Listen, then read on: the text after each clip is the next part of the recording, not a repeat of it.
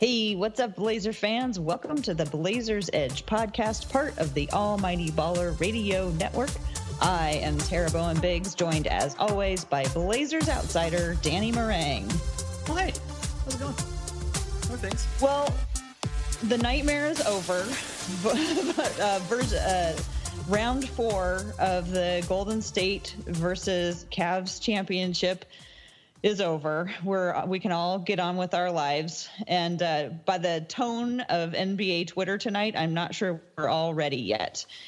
Yeah, that's a thing. We all need to go outside and get some fresh air and just try to get our lives back. Yeah, I went into the movies the other night and watched that new movie, Hereditary. And staying inside right now just scares the living daylights out of me. If anybody wants to see a really awkward, crazy, strange, weird movie, they're not pitching, or they're not paying me here. It's just, it's one of the wilder horror movies I think I've seen in a really long time. And even then, what's going on NBA Twitter right now is kind of matching it. It really is. Plus, it's raining outside, and it's really cold, and it's just weird out there. Hey, you know what? I'm not totally against the rain, for the love of God, because I've had allergies now for the second time in my life, and I am the biggest man-child on the face of the planet, or at least was this past week. I was actually just reduced to tears. My eyes. Oh, poor little Danny. Yeah, I'm so sorry you've been so miserable. Not like in like pain, but my eyes would like, they were watering so bad that it looked like I had lost like my best friend in life. Like, oh. So this rain is like, this is the first time in a really long time when I'm like, you know what, this Oregon rain, I'm okay with it. I'm okay with this right now. Are you sure it wasn't a result of the championships? Yeah, no, I didn't care enough to be allergic to that. Okay, well, let me ask you this. So on a scale of 1 to 10, how much did you enjoy the whole playoffs? Not just the championship series, but like the whole playoffs.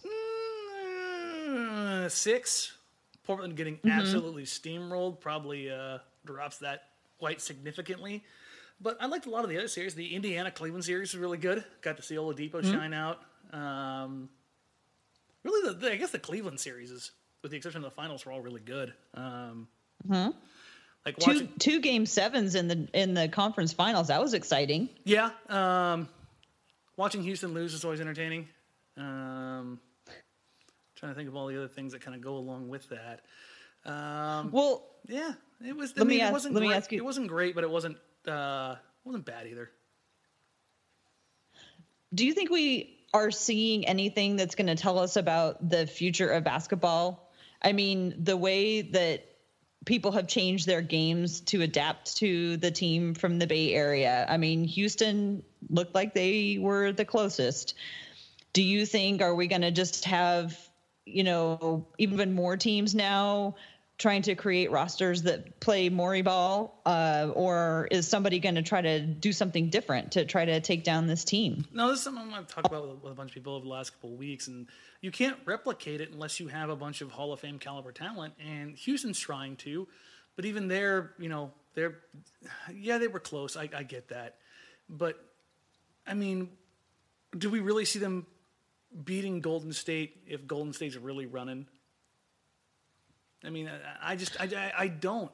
And here's kind of how I feel about the entire situation as far as team composition. I've always been a fan of the, not necessarily the traditional big man, but the role of the big man.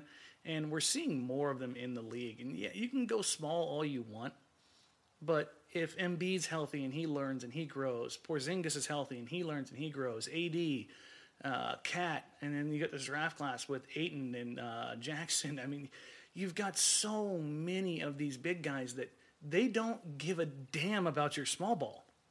They just don't. Mm-hmm. You can go small all you want, but they're going to punish you for it. So in the long run, I don't think there's any lineup out there that's short of 3 or 4 Hall of Famers that's really going to beat the Warriors. I mean, that's just the reality of it.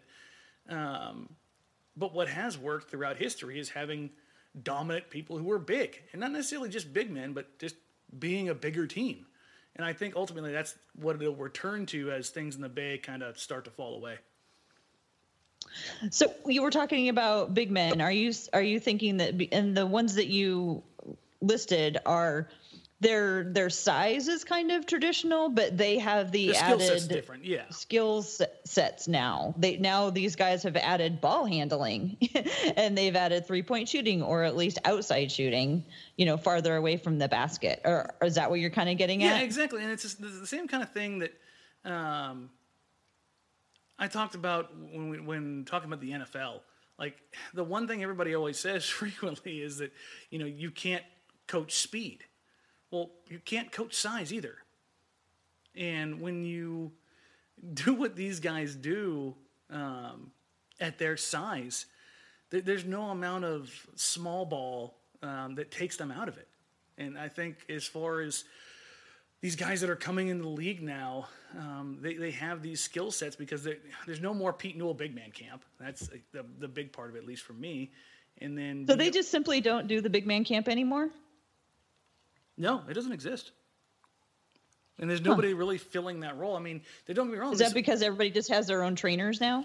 Yeah, I mean, don't get me wrong. There's guys like Drew Hanlon who does phenomenal work and training with these guys, and they're improving in the areas that we're seeing that are more common in the NBA, where everybody's kind of a wing or everybody's kind of a guard type player. But beyond that, like who's the real... Who's the big man coach that's out there? I mean, the last time the Blazers had a big man coach, he got fired. Saw what happened there. Well, let me ask you about, just to drill down just on this a little bit, about our own big men. So Zach Collins, isn't he's not at the level of Embiid or Cat or Porzingis or anybody, but he does have the... We think that he was added because he has the ability to do the shooting. We haven't seen a lot of ball handling. I wonder if you think that might be possible. If there's a skill set that's out there that I think can be developed over any other, it's probably ball handling. Mm-hmm.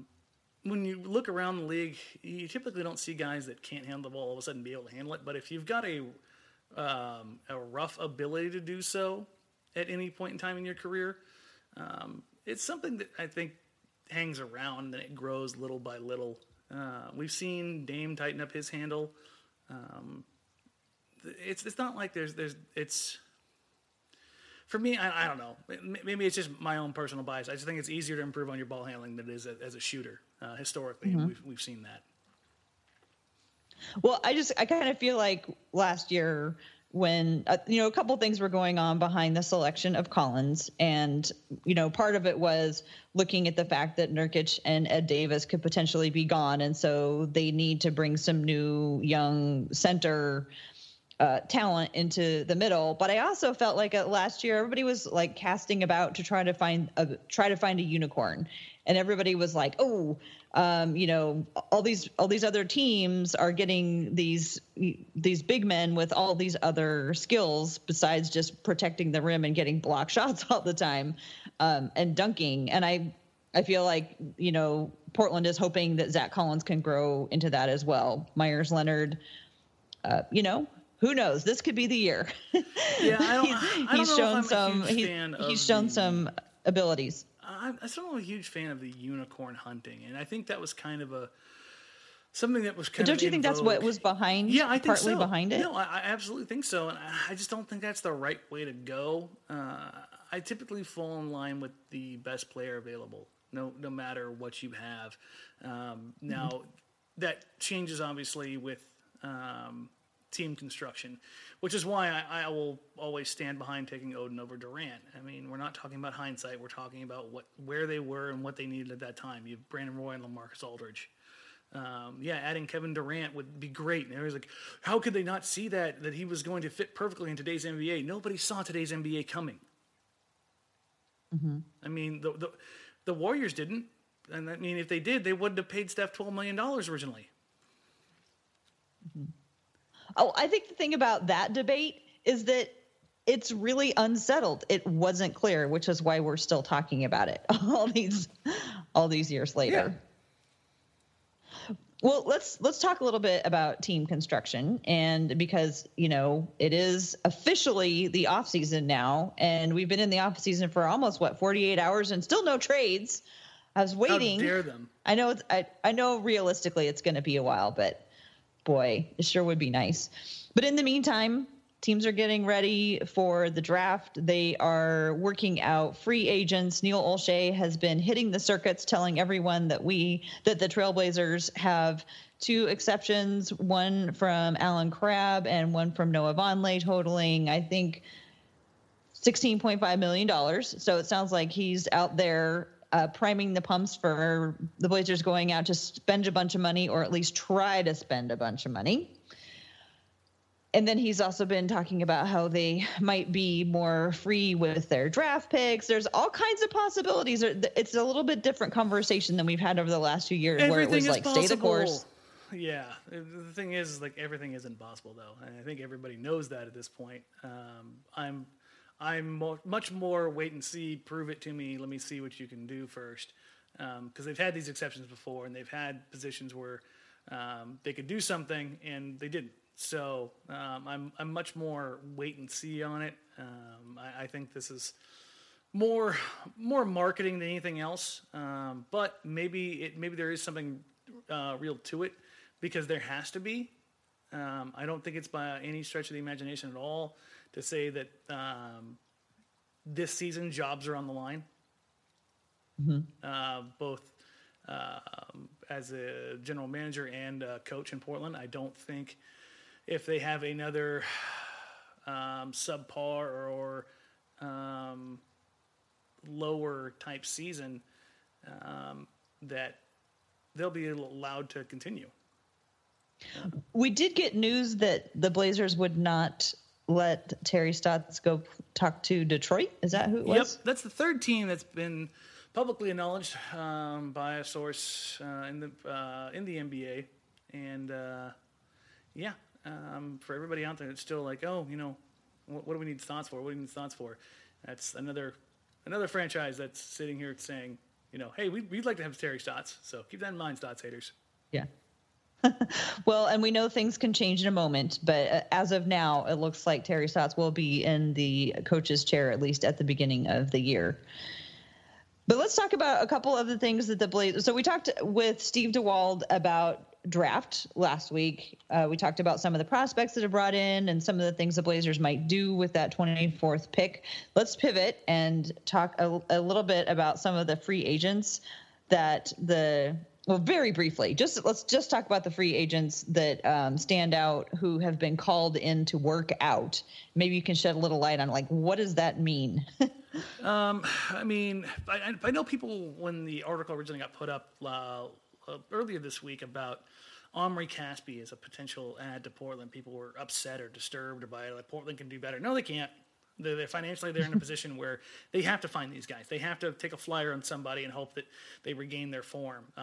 That's what the financial situation dictates.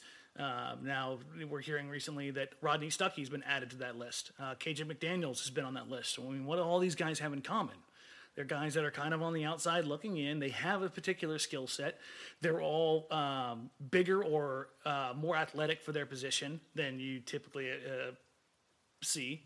Now Stuckey, obviously, his athleticism is probably fading with his age, but Caspi, 6'9", 6'10", McDaniels is just a giant ball of muscle. So I think it's pretty easy to see what Portland's looking at, trying to get bigger, stronger, more athletic. Contrast that, though, with the guys they're bringing in for the draft, and it's a pile of 6'3" to 6'5" combo guards. But what are you not seeing here? You're not seeing a ton of small forwards, you know, which I think still is easily their weakest position, and you're not seeing any big men whatsoever.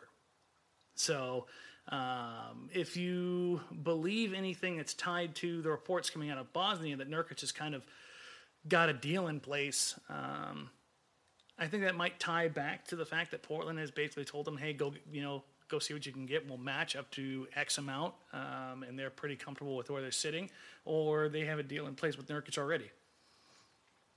I just hope whatever that number is, it's reasonable and they stick with it. I'm going to say that every week until free agency is over.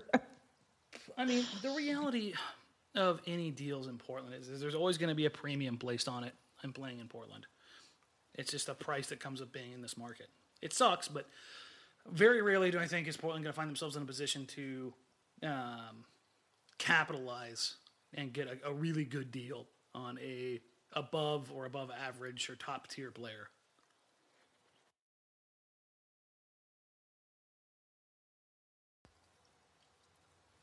Well, now hold on a minute. I mean, okay, the popular narrative is that free agents don't want to come to Portland. And I get that, you know, it's harder to attract the big names when you're in a market, especially one that is far away from everything else.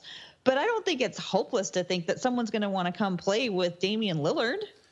I mean, he's a popular guy in the league. Yeah, I mean, I've held out hope for that idea now for a while. And what year are we in? 5, 6, 5. But it took a few years to realize, you know, how big he was going to be.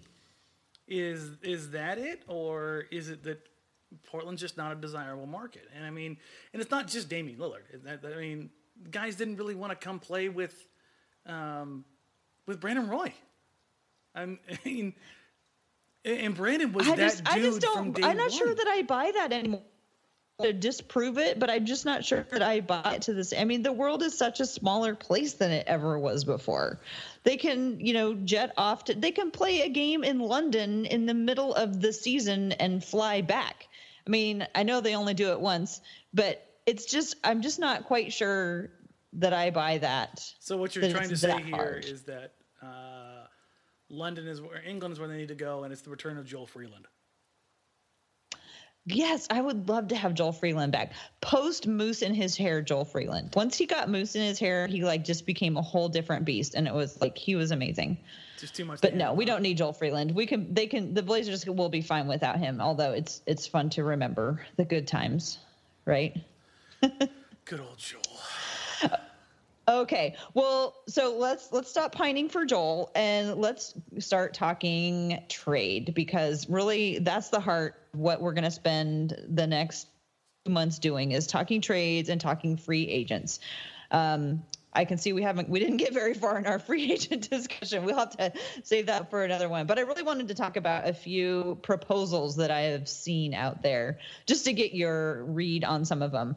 And I don't know, I'm pretty sure none of them are even feasible, but I would love to hear your logic as how you go through them, because the trade proposals are going to be coming fast and furious. And I want to know how to like logically look at them, break them down into the different components and, you know, make my own decisions about whether or not they're good or feasible or not. Okay, let's do it. So the first one I'm going to give you is wild and way out there. So scratch what I just said about good and feasible. Ah, right. But garbage takes right out of the gate. So, let's do it. Yeah, right. So this one comes from Cavs Nation, which is obviously a Cavs blog, and the author of the story, the author of the person who's proposing the trade, he went with the idea that in Cleveland they're going to just tear everything down, that LeBron will be gone, they'll blow up the whole thing, and they will start from scratch looking at all the other assets that they have besides LeBron. What kind of a team could they build? And he went one step further and actually connected it to NBA 2K and had NBA 2K do all of the drafting for him and be the GM for him. So strangely enough, it could do a better job than a lot of GMs I've seen. What? I said, strangely enough, 2K can actually do a better job than some of the GMs I've seen. Sure. So what it spit out for, in this case, that is relevant to the Blazers is that the Blazers receive Kevin Love and the Cleveland Cavaliers would receive CJ McCollum and Caleb Swanigan. So Kevin Love to Portland is not new. CJ in trade talks is not new. What do you think of this one? Oh, boy. On a scale of 1 to dumpster fire, it's ringing high on the dumpster fire. That's just... Okay, why? Number one, I've never been a big Kevin Love fan. Number two, Love's not worth what he once was. This is a guy that's had a pile of concussions. The NBA game is not really meant for him right now. He's on the downside of his prime. He's been injury prone as could be lately. CJ's a better player and a more valuable asset than Love right now. Like I just, there's just too many things that fly in the faces. And then they're saying they're gonna the Portland's gonna toss in Caleb Swanigan too. And I'm just like, wait, they're throwing in more for this? It's like I get that it's 2K and it's not just somebody throwing this out there with actually believing it. But he's still like, man, that's bad. I mean, we were talking about the idea that CJ McCollum could be included in a trade for either Paul George or Jimmy Butler. And now a year later, we're saying it's going to take CJ McCollum and Caleb Swanigan just to get Kevin Love. Like what? I mean, I know CJ's season was a down season, but it wasn't that far down. Yeah, so I think Kevin Love and CJ actually make about the same amount of money. And Kevin Love he's for 18, 19, and then 19, 20. So he's got 2 years left, and CJ has 3 years left. I think. It's going to make me Google this. For some reason, I thought CJ came up in 20 as well. 2021. So he's got another year on top of that. So this would be a 1 year shorter. Uh-huh. And when was the last time CJ threw a court long outlet pass? Well, this is true. CJ does not have Kevin Love's rebounding or passing acumen when it comes to outlet passes.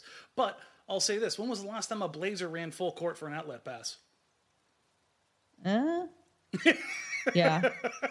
You got to have the personnel necessary to do it. It's the chicken and the egg, right? I mean, maybe nobody's run full court outlet pass because there was nobody there to throw it. Well, I mean, if you're really looking at it, though, I think you have to at least go, okay, who's the guy that's going to go do that? And the first one, obviously, that comes to mind is Maurice Harkless.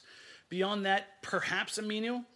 But beyond that, who is a regular contributor that's that guy? When you've got two pick-and-roll ISO-type point guards who are very good at what they do, and both have holes in their game when it comes to getting out in transition and creating those easy buckets in those instances, and finishing in traffic among the trees because of their size, does Love's skill set really provide all that much? I mean, Portland's a great rebounding team already, so I don't think they really need to improve their rebounding by any measure. Having a 4 or 5 that's out there that can consistently shoot the three, I think is nice. But I think CJ's ability to create and hit the three is more valuable right now, and would be more valuable, especially if CJ was gone, than Love's standstill catch and shoot 3-point shooting. I guess I just feel very protective of Kevin Love after all that he's been through, and if it wasn't for the concussions that he very recently suffered during the finals, at least one of them, I was a little higher on this on the possibility of Kevin Love coming to Portland about a month ago, because I was just like 3-point shooting, rebounding, outlet passes. I think we could make some good use of it. But after watching him in the finals, watching him get hurt again, I think, I see what you're saying about just like the talent discrepancy. Is there somebody else besides CJ? In this case, it was CJ who was proposed. I mean, anybody that you think that Cavs would want? No, the only thing I could see working there is Zach Collins, but then you have to throw in the contract, and that's what Cleveland's trying to get away from. But if they're talking about blowing things up, then perhaps taking on a bad contract in the place of getting a young asset like Zach Collins can be something you're talking about. But I don't see them being willing to take on what would need to be either Myers and Harkless or Evan Turner in order to make that kind of deal work. So that they're not taking Myers and Turner and Harkless. So that one's not happening. And we knew it, but it was a warm-up, right? And I love thinking about trying to figure out what is going to happen in Cleveland, because obviously if LeBron is gone, the whole thing is going to be blown up. All those players were brought in to be with LeBron. I think it's going to be so interesting and so confusing to see what's going to happen, because all the domino, like if LeBron is like the first domino to fall, but he's not going to fall for a while. He's going to sit around and think about it for a while. And it's just going to be really interesting to see what happens. Okay. Well, the next trade that I wanted to bring to your attention comes from our friends at Indy Cornrows. And this one also involves CJ. In this case, Portland receives Sabonis, Al Jefferson, and Bojan Bogdanovic, and a 2019 first-round pick. And Indiana would take back CJ McCollum and Evan Turner. What do you think of this proposal? First of all, Indy is not taking back Evan Turner, ever. And it's not because of the contract. It's just because of the way things went there. I don't think I don't think Evan Turner would allow something like this to happen. He's not going to be the Steve Blake of the Pacers. No, things didn't go well for him there. I mean, that's just the reality of it. So, well, he was only there for the second half. Yeah, but he was blamed for an awful of the lot. Season. And somebody could convince him that things are different now. I mean, the team is completely different now. It is, but the fan base isn't. And he was eaten up pretty good for I think a lot of things that weren't his fault. And then on top of that, if Evan Turner's contract is so bad that the sweetener that needs to be tossed in with it is CJ McCollum, boy, the Blazers are in a lot worse position than I thought they were. Like, I don't think they're in the best position, obviously, but that they could possibly be there. Like, in order to move that deal, it's going to require Evan or CJ McCollum. God dang, no. And then on top of that, I don't even think that those players add up to enough money to get CJ and Evan. That's a lot of money. Even that. Well, Indy does have some space, so that's part of it. Mm. And then, like, what is Portland really getting back here? More bigs and a conditional first round pick? Like, yeah, that's what they need. Like more bigs, and then a first round pick. Like, I mean, if the Pacers are doing this, getting CJ McCollum to pair with Victor Oladipo and Myles Turner, where's that first round pick gonna be? I mean, come on now. Like, this is like, I get that I don't always have the best trade ideas, but I mean, at least mine are founded in some logic. Like, there's nothing here that makes any sense. That's just, don't get me wrong, I like Baby Sabonis. I think he's a nice player. Bogdanovic is a nice player too, but let's not forget he's not 10 years old. He's an older dude that came in the league from Europe. Al Jefferson is he's just a toss-in, and that's all he is. So really, you're trading CJ McCollum for Baby Sabonis, Bogdanović, and a non-lottery pick. I mean, these two trades together, I'm like, am I that blind? Like, I'm not the biggest CJ fan in the world. I think he's a great player. I think he'd be a phenomenal number 3 on a team, and he's one of the better two guards in the league. Okay, now I have to get into this because I had this argument on Twitter the other day, and it kind of ties in with the Pacers here. So I want to get your thoughts real quick. There were people that were saying that CJ McCollum is a top 5 shooting guard in the league. Now, I don't find that to be true at all, because there's two sides to the basketball court, and CJ's not so dominant on the offensive end as to ignore that side of the floor. Throw in that the two-guard crop has some serious talent at the top, and I think it drops CJ to, he's a top 10 easily, but there's a big gap. And the guys that I have, obviously Harden is one of them, but I've got Oladipo and Bradley Beal both as better or more effective players than McCollum right now, and I just people were shocked that I said that. I'm like, why is this surprising? What about this is surprising that Victor Oladipo, who's a true no-nonsense two-way guard, same with Beal, who both had phenomenal seasons, who were both bigger, more athletic, and do more things. Like, I mean... Well, so there's two players. Who are the other two in front of him that makes him fall out of 5? I had Harden. Hold on, let me pull up my list now.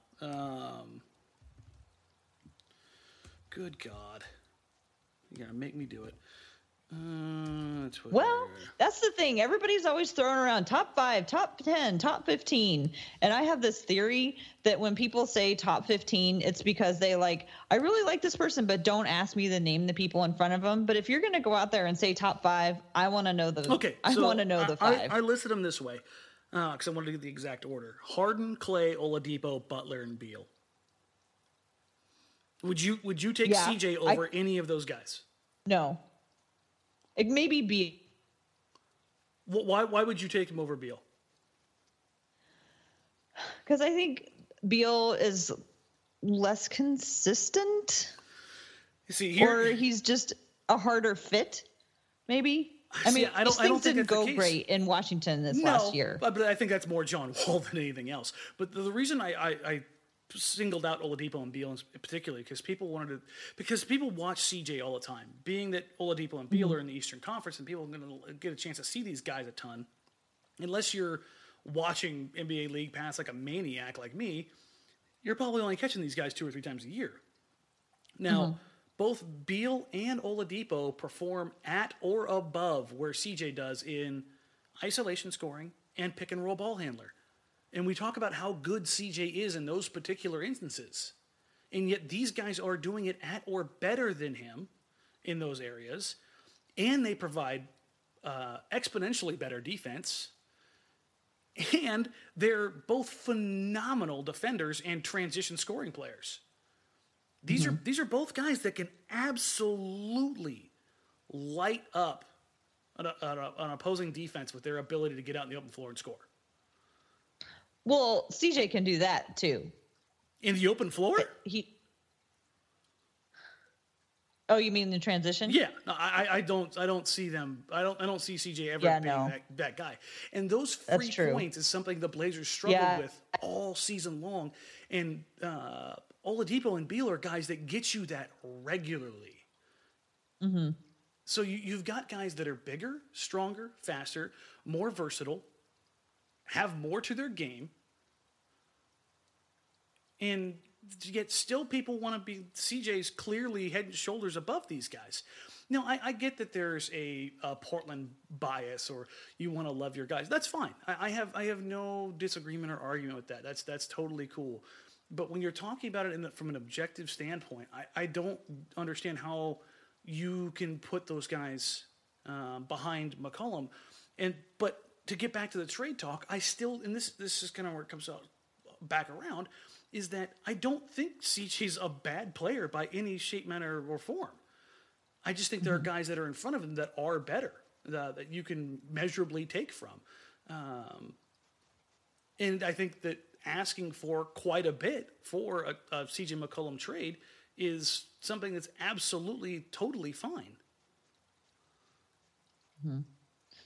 So you're saying the Blazers should try to get more, and both of the trades that were proposed, because they were coming from other teams, didn't get Portland enough back.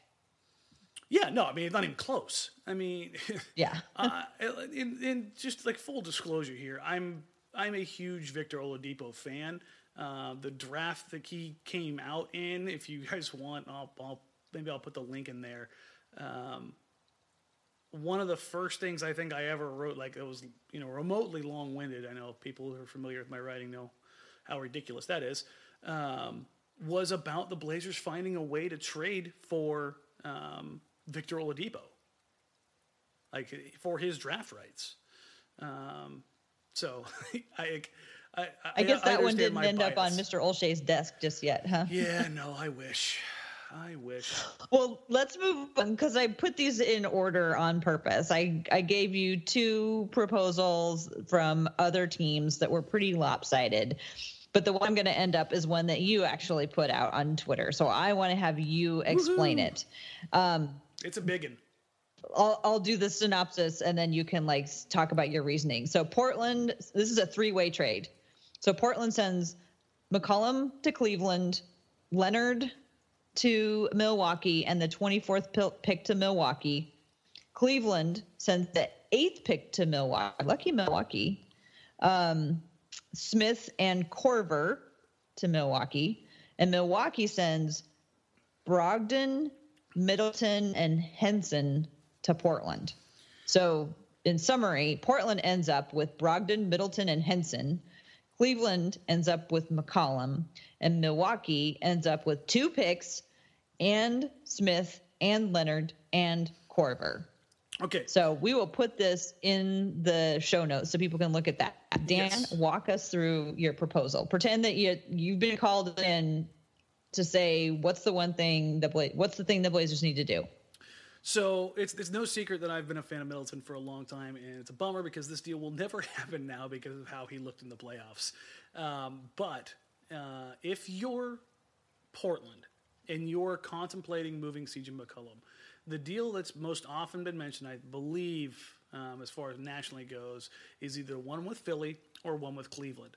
And now I don't think the 8th pick alone is worth CJ McCollum. I think something else has to be tied to that. So I wanted to broaden it out into three teams. Now, Milwaukee's a team that they've got a new coach. They have an obscene amount of talent with Giannis and guys like Thon Maker.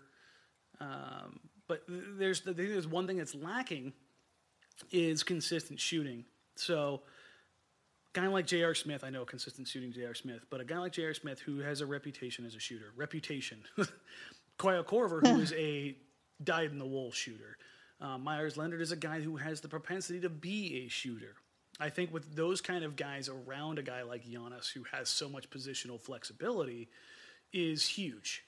But they're also getting the 8th and 24th picks. Now, the 8th pick, I think, is probably going to end up being somebody like Michael Porter Jr. Now, imagine Milwaukee adding a 6'10", multifaceted athlete who can score basically from all levels alongside Giannis with a bunch of shooters. And you're backfilling some of the contract obligations by bringing in a rookie. Cleveland, they get to pick up a guy in McCollum, who's both an Ohio guy who would play alongside LeBron, damn near about as good as you could ask for. For Portland, though, does this work if LeBron stays or goes? I don't think so, because I think Cleveland's going to want to keep that 8th pick. I think that becomes much more valuable to them at that point in time. This is more about if LeBron stays, or this is something that convinces him to stay. I don't think he's going to be too apt to hold on to J.R. Smith after game one. I don't think that's the kind of thing that you forget. For Portland's point of view. Poor J.R. Yeah, man. But from Portland's point of view, this is probably like the best opportunity here because let's start from the back end of the trade. You're moving a 24th pick that you're probably not going to do a whole lot with anyways. The value of it to you really probably isn't that great. Myers Leonard, we've talked about needing a new start and a new fit somewhere else. They swap him for Henson, who's a guy who probably needs the same kind of treatment. Portland is giving up shooting in a nutshell, or the possibility of shooting in Myers. But I think everybody would agree that from the basketball side of things, it makes sense that Myers get a fresh start somewhere else. But moving McCollum and Myers on the 24th pick for Khris Middleton, I think is huge. You get a 6'8" guard, forward, tweener type who can do an awful lot.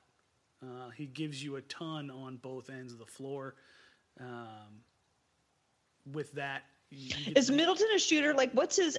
Describe his game. No, he's more of the traditional shooter. Now he's got some ability to shoot off the bounce and create for himself. He's not on CJ's level in that instance. And that is, I think, where you're giving some of that up. But his ability to defend multiple positions, to create off the dribble, to knock down shots at all levels, to finish in transition. I mean, there's a lot of things that he can do that Portland really struggles in. Now, you're going to give up a few things as far as the ability to create off the dribble consistently and work out of the pick and roll.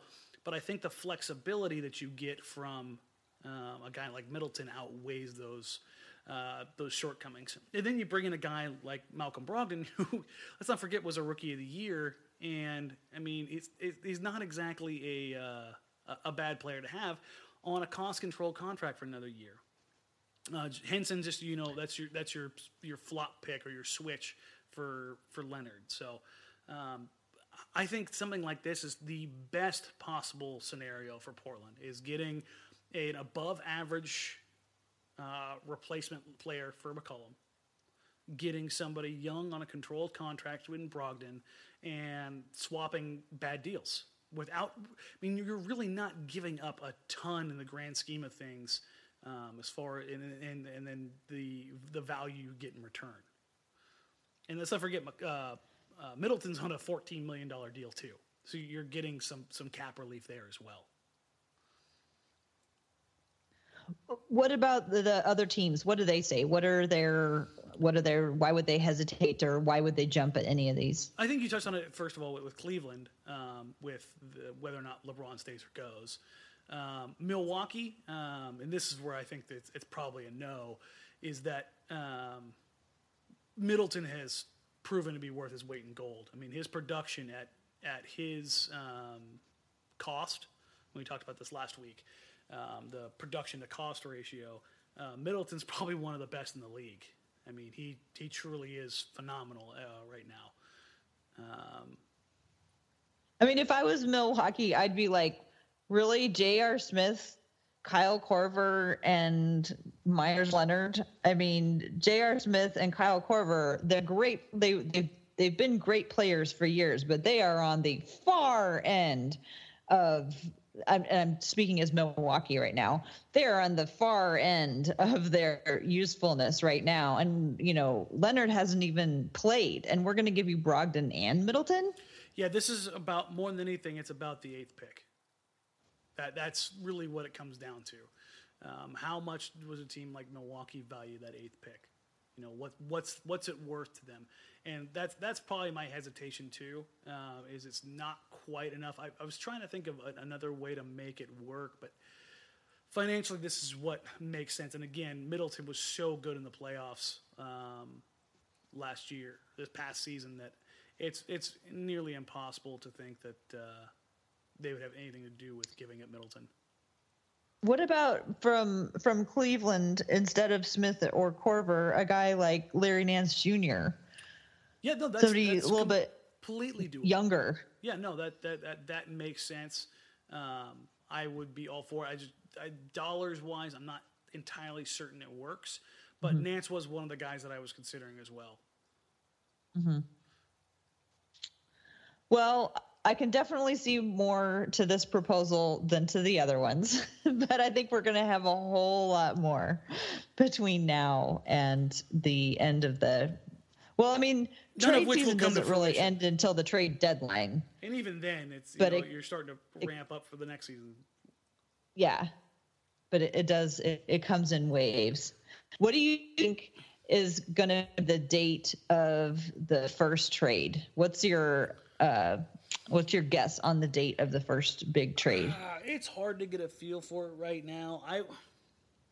There was an early one last year. There's usually something leading up to the trade deadline or to the draft day, so a team knows. Was it Jimmy Butler, or was that on draft night? I feel like there was one a couple of days before. Yeah, there typically are a couple before. Like, the safe bet is always to say draft night, but I think there'll be mm-hmm. one before, because a team wants to be certain of the position that they're going to be in.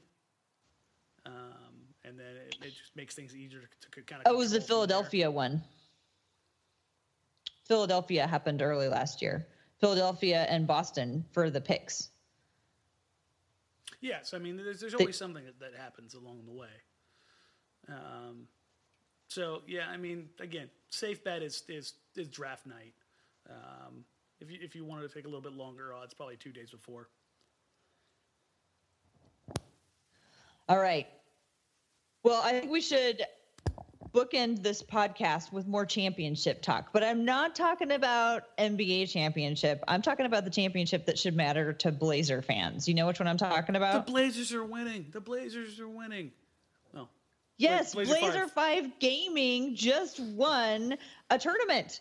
this is very exciting. I don't know why we're not more excited on Twitter. I think like everybody was so cranky tonight, and I just was like, come on, Blazer 5 Gaming just won the first midseason tournament. So let me make sure I have. They played in the preseason tournament or the early season tournament, and they won all their games except for the last one. So they lost in the championship round of their first tournament. And then they entered regular play, where they have so far won all of their games in the regular play. And then they had another tournament, and they were undefeated, and they won the championship in that tournament. Yeah, so Blazer 5 Gaming has easily been the best storyline as far as 2K, the NBA 2K League is concerned. This is great. Yeah, they are basically beating up on everybody. They have 3 of the top 10 MVP candidates right now. And keep in mind, they had the MVP of the tournament. Yep, Mama, I'm that man. Yep. So they're the guys that they selected and the team that they built has done really, really well. They're undefeated in regular season play. They made it to the title game of the first, the first in-season tournament, and they closed out and won pretty handily against Celtic Gaming in the Turn tournament, the mid-season tournament. So the level at which they're playing at right now is pretty spectacular, and it's nice to see. I'm not gonna lie, it's nice to see the Portland name kind of doing well, even if it's not in the traditional role. But yeah, I mean, these guys are they got to be happy because they brought down another $75,000 prize pool to be split among all of them, and. So does each tournament have a different purse that they compete for? Yeah, each tournament on top of their regular salary. Yeah, each tournament has a purse. I don't know if they're all the same or if there's different values to each one. I can't remember off the top of my head what the purse was for the first tournament, but I do know that the total purse for this tournament was $150,000 to be split out. So these guys. Are making around $32,000 a year base pay in the 2K League, and then they're getting the additional split here. So, I mean, you're looking at these guys basically making $50,000 a year right now to play 2K, which, I mean, if you can get it, not a bad deal. Yeah. How do you feel? Are they making more than G League players? Right now, yes, but that's going to change. In that G League players are going to make more? Yes, G League players will start making more here next year. That's something that's coming. So I wouldn't be too surprised to see that. That is a little bit weird, but I mean, it also shows you the level of commitment that the league has right now with 2K. Well. It is quite fun, and the Blazers have 3 of the top 10 players, and I'm going to say their names. You're going to be very impressed by Mama, I'm that man, that boy shots, and Wild Walnut, right? Yeah, yep. You almost left Wild Walnut off. I know. Can't do my. Well, I almost left the wild part off. I know it's one wild. Yeah, these guys are fun to watch, and I can't believe how much enjoyment I've been getting out of Blazer 5 Gaming. Perhaps if the Blazers hadn't lost it so quickly in the playoffs, I would have not latched onto them so quickly. But it just feels right that the Blazers would, or that Portland would come right out of the gate and just be really good at this, and then next year everybody else will figure something out. That'll be the end of it. Yeah, no, I mean, but it's. I get that esports and 2K gaming isn't for everybody, but if you want something to kind of check out and spend a few minutes watching to see if it's for you, turn on a match on Twitch. Go to twitch.tv and check out the competitions they have going. The Blazer 5 Gaming is back at it. I want to say it's the 16th against the Sixers. I wrote the article, so I should know they're going to play on the Sixers, the only team that they have lost to. Yep. So it's as far as going to be exciting. Go. Yeah, I mean it's trust the process versus Rip City. It's going to be fun. Like I genuinely find myself enjoying it, if for nothing else because I just got it. I want basketball so badly right now. I know. Well, there is WNBA, and I watched the Seattle Storm lost a heartbreaker today. It was a bummer. But Blazers 5 Gaming is fun. I found the easiest way to stay in touch with their games is to actually set the notification on Twitter for them. It got a little bit busy over the weekend because of this tournament, but that's the best way for me to know when a game is going to start and get like the direct link to it. Because otherwise you're just like hunting around on Twitch, and that's nowhere I want to be hunting around. I have no business trying to hunt and find my way around. Twitch is a scary, scary place to hunt around anyways. Stay out of the chat room. Right. So I just subscribe to them on Twitter and turn on the notifications when I know that there is a game coming up. So I'll know when it starts. So I think we probably should just go ahead and wrap it up here, Dan. Pretty soon we're going to actually find out what the Blazers are going to do with that 24 pick. But in the meantime, where can people find your work? As always, you can find me on Twitter at DMarang, at DMARANG. And you can find me on Tuesdays and Thursday nights on Blazers Outsiders on NBC Sports Northwest at 7 p.m. We are also on NBC Sports Northwest, Rip City Radio 620, simulcast, Facebook Live, and we're messing around with some Twitch and Periscope too. And I got a cool announcement to make, and I don't know if I have the okay to do it, but I'm going to do it anyways. Portland Pickles are having a Blazers night. I believe it's July 12th. And Joe Simon, Shane Brennan, and I will be out there tossing out the first pitch. And then doing all three of you? Yep. And the first pitches. And then we'll be doing a live show out there at the Pickles game. Oh, that'll be fun. Yeah, because a TV show like Golden Dribble should definitely go into a live broadcast from a baseball game. Right? That's kind of we're doing everything we can to just get through this offseason. I don't know why. It just seems so torturously long already. Well, I know exactly why it seems so torturously long. Anyway, I want to remind folks that they can also email us, blazersedgepod@gmail.com. Send us your best trade proposals or your questions or your thoughts on what the Blazers might do in this off season. You can also find me on Twitter at TCBBiggs. And I think that's all about all I've got to share right now. All right, folks. You can find us on the Podcast Radio Network, on Stitcher, on iTunes, across your podcast needs. Rate, subscribe, unsubscribe, do it all over again. Do that for all of your podcasts, unless there's somebody out there listening. We're all in this together, Dan. We're all one big, happy podcasting family.